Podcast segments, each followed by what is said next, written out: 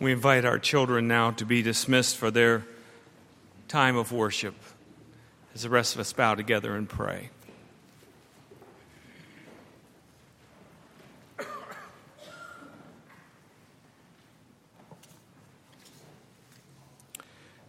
Be near us, Lord, wherever we go. Teach us what you would have us do. Direct whatever we think or say and lead us in the narrow way. For we know, God, that the narrow way is sometimes, oftentimes, always, really, a challenge to who we are and what it means to be your children. So grant us courage and wisdom for the living of these days. In Jesus' name we pray. Amen.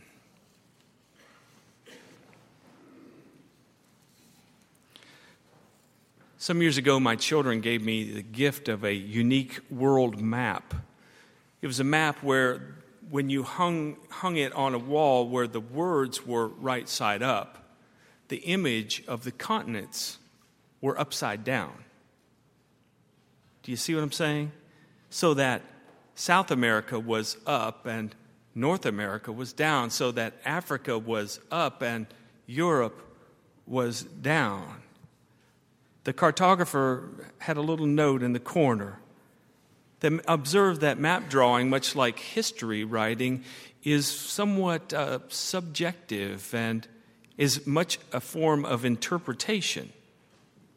He noted that it's no coincidence that, at least in the years that I grew up, the world map at the front of the classroom, made in the USA, had the USA front and center, with Asia sort of split in half on each end. Do you remember that map? He said it's no coincidence that it's that way. Something in the center is obviously the most important. Something on top has more value than something on the bottom. But the cartographer noted that in space, there is no up or down or center to a globe. So it would be perfectly valid for South America and Africa to be on top, and the United States and Europe to be down below. I hung the map. It's been a number of years ago. I don't remember the occasion, but I hung the map in the Commons before one Sunday. And later that week, as I walked by, I noticed that it was gone. And I could see that it had been rather violently torn down, and I never saw the map again. Apparently, for someone, it was too unfamiliar too disorienting and therefore too offensive.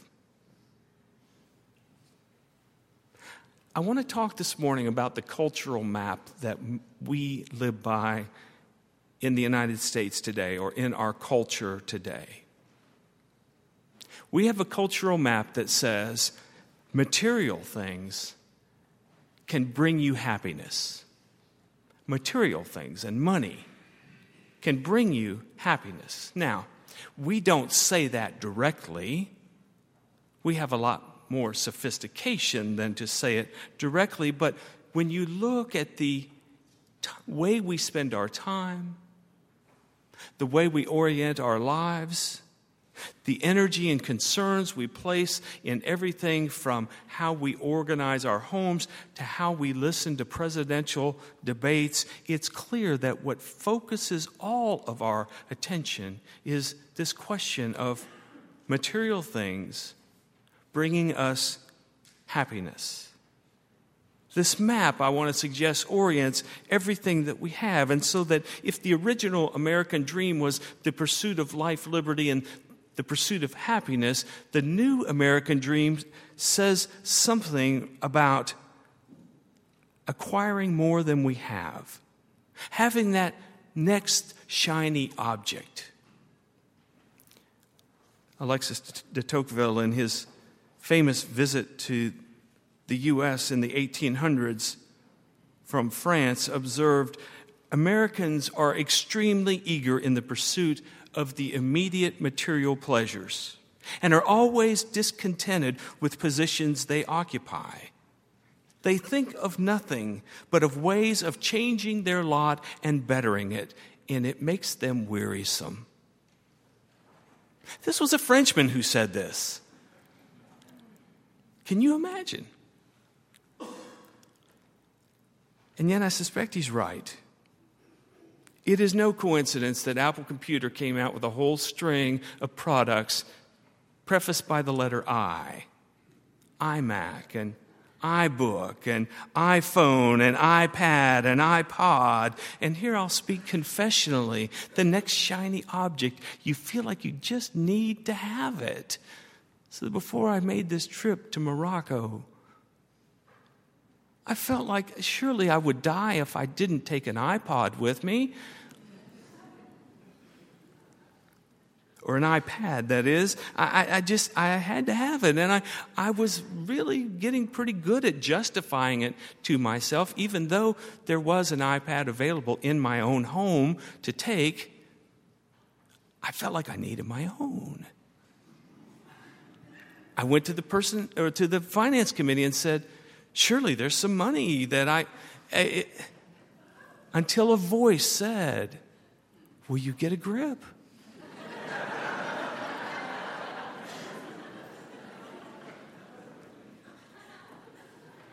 so I want to publicly thank my wife for letting me take her iPad.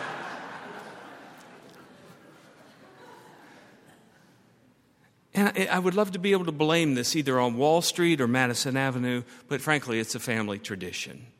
It's our family tradition. You look in our family album all the way back to Adam and Eve, and you see this strain, this cultural map that defines how we live, that we need to have more, hoard more, preserve more, acquire more. It's the roadmap we use to orient ourselves by. And yet, and yet, despite our cultural map that has been presented to us as good and right, the Bible, and specifically Jesus, tells us this is not why we were created. And this is not how we were created to live. The map for how to be fully human has been turned upside down, if you will. And direction matters in this case. It makes a difference. This is why the early church developed what they called the seven deadly sins. You've heard of them. And you think about those seven deadly sins, I find it interesting that three out of the seven have to do with money and possessions. The sin of envy, wanting what others have. And as we read a few weeks ago from the Epistle of James, it's the source of our fighting and even our wars envy and greed.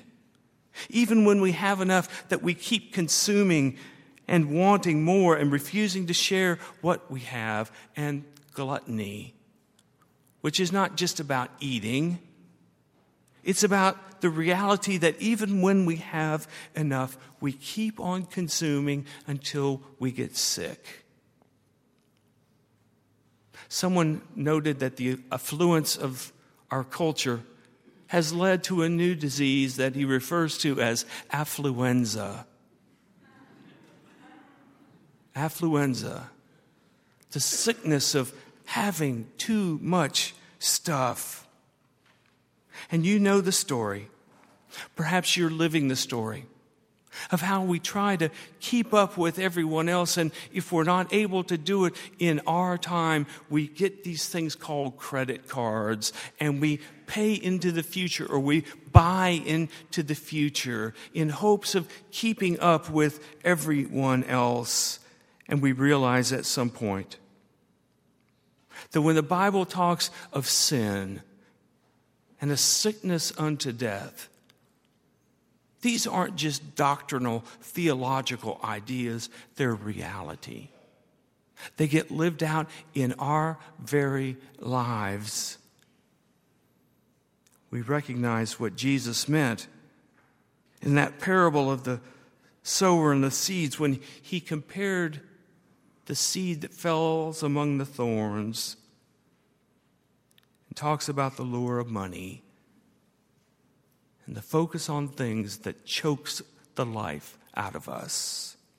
you've seen it or you've lived it. The Bible says to us clearly that we will never arrive at that place of peace and deep contentment using the familiar map as it has been presented to us by our culture. As they say down in Texas, you can't get there from here. You have to go somewhere else to get there. The writer of Ecclesiastes says the lover of money is not content with money, nor the lover of wealth with gain. All is vanity. The only way to get there, the only way to get there, the biblical witness tells us clearly, is by this word called metanoia, repentance, turning the map around. A map that doesn't focus on self and stuff, but rather a map that allows us to see who we are. Who we are as children of God. Loved as we are with what we have, knowing that as the epistle said, we bring nothing into this world, we take nothing out of it, and in that nothingness, we are loved. It's called grace.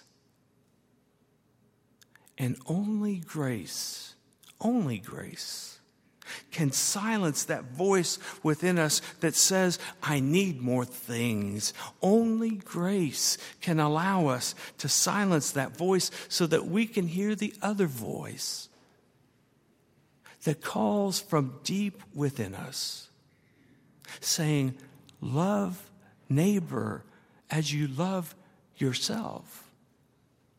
Give, and it will be given to you a good measure, pressed down. Orient your life. Use your strength and energy and reputation to seek first the kingdom of God and God's righteousness and justice, and trust that all the other things will be added to you as well. Refuse to store up your treasures on earth where moth corrupts and where thieves steal. I'm quoting Jesus here. I hope you recognize him.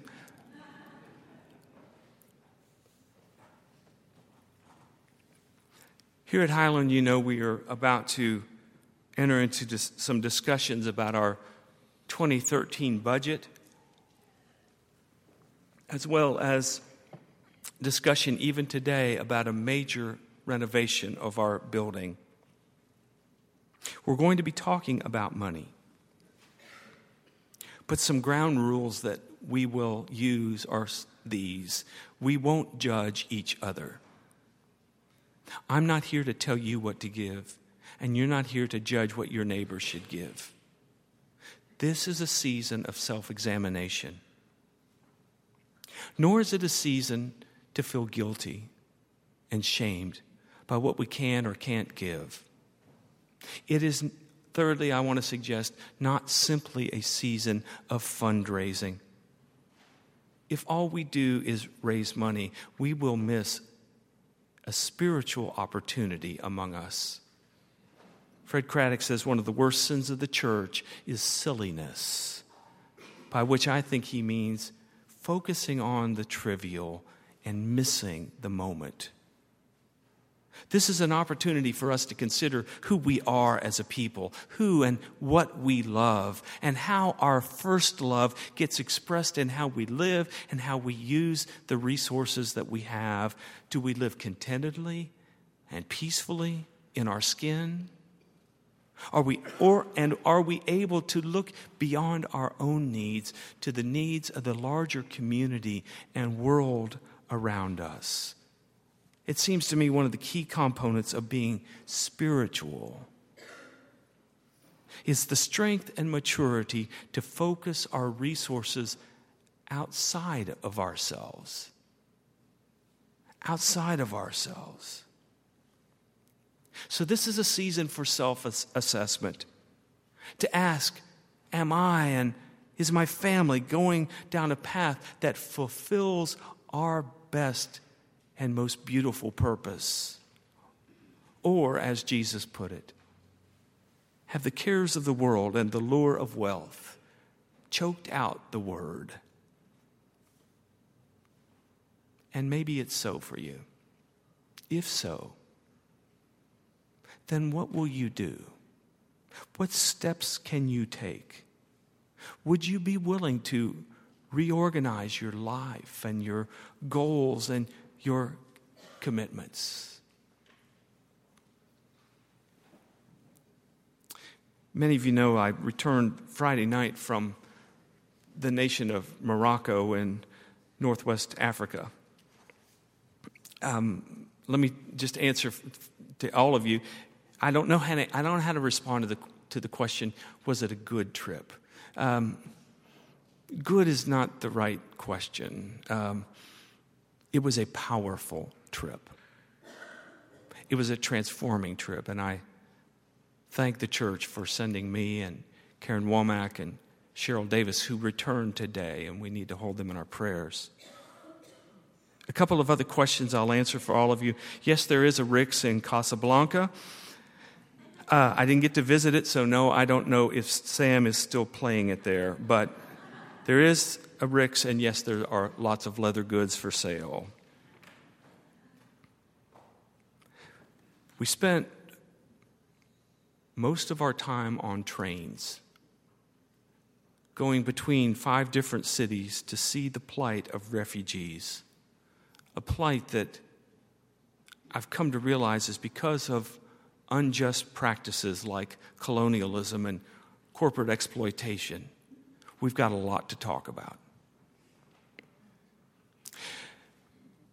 But the other thing that I saw, and the other voice that I heard, came from the sub Saharan university students, Christian mostly who come to Morocco largely to go to grad school. These are the, the top students from various countries, and because of an agreement, they're able to go to the United States or to France or to Morocco. What I learned is that the opportunities to go to the United States and to France are sold off to other people in sort of a uh, way that leaders make money, I guess so that even top students, the top students, go to Morocco, to Casablanca, to Rabat, to Oujda, to Fez, to Marrakesh, to the various universities. After they get enrolled in their classes, the very first thing these students do on their own, through no initiative, through no, through no plan, the first thing they do is to find the one Protestant Christian community in the city and go and join in and become a part. They're there faithfully. They're there not just for worship, but they show up and they put their lives on the line. These are graduate students. And they sign up and they have organized and run a program for refugees in their particular area. They give of their money, what little they have as students. They, they buy food, they organize, they distribute the food, they listen to the refugees, they honor and respect them, they'll play with their children, they do whatever it takes to embody God's love for them. And I kept thinking, you're graduate students. You don't have to do this. You're studying to be a lawyer or a, a physician or to do international law. You surely can think that you have time to just do nothing. You don't have to. But it's who they are. Their lives are not their own. Somehow, their cultural map as Christians has compelled them to say, What time I have, I give. What resources I have, I give. I will share what is mine is yours, and I will share it. They embody grace. They have a higher purpose. They don't give the leftovers. They don't give a, discretionary time or leftover money. They give off the top all the way. And here's the kicker these are the happiest people I've ever met. These are the most actual, actualized, most, most well formed, most beautiful people I've ever met. And I was both inspired and threatened. I'll tell you, on one level, they challenge me. They're a threat to my familiar it's all about me map. I understand why someone tore the map down, the upside down map, because it threatened their understanding. I get that now. But I also get that the right side up map feels real and it feels good and it feels incarnational, embodying God. And something says, that's for you. That's what you need. Let's pray together.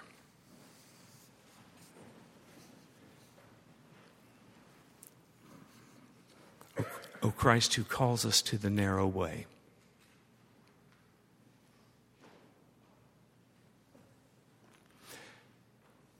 May we trust you enough to follow you in this time, in this context, not only as individuals, but as Highland Baptist Church in 2012. In your holy name we pray. Amen.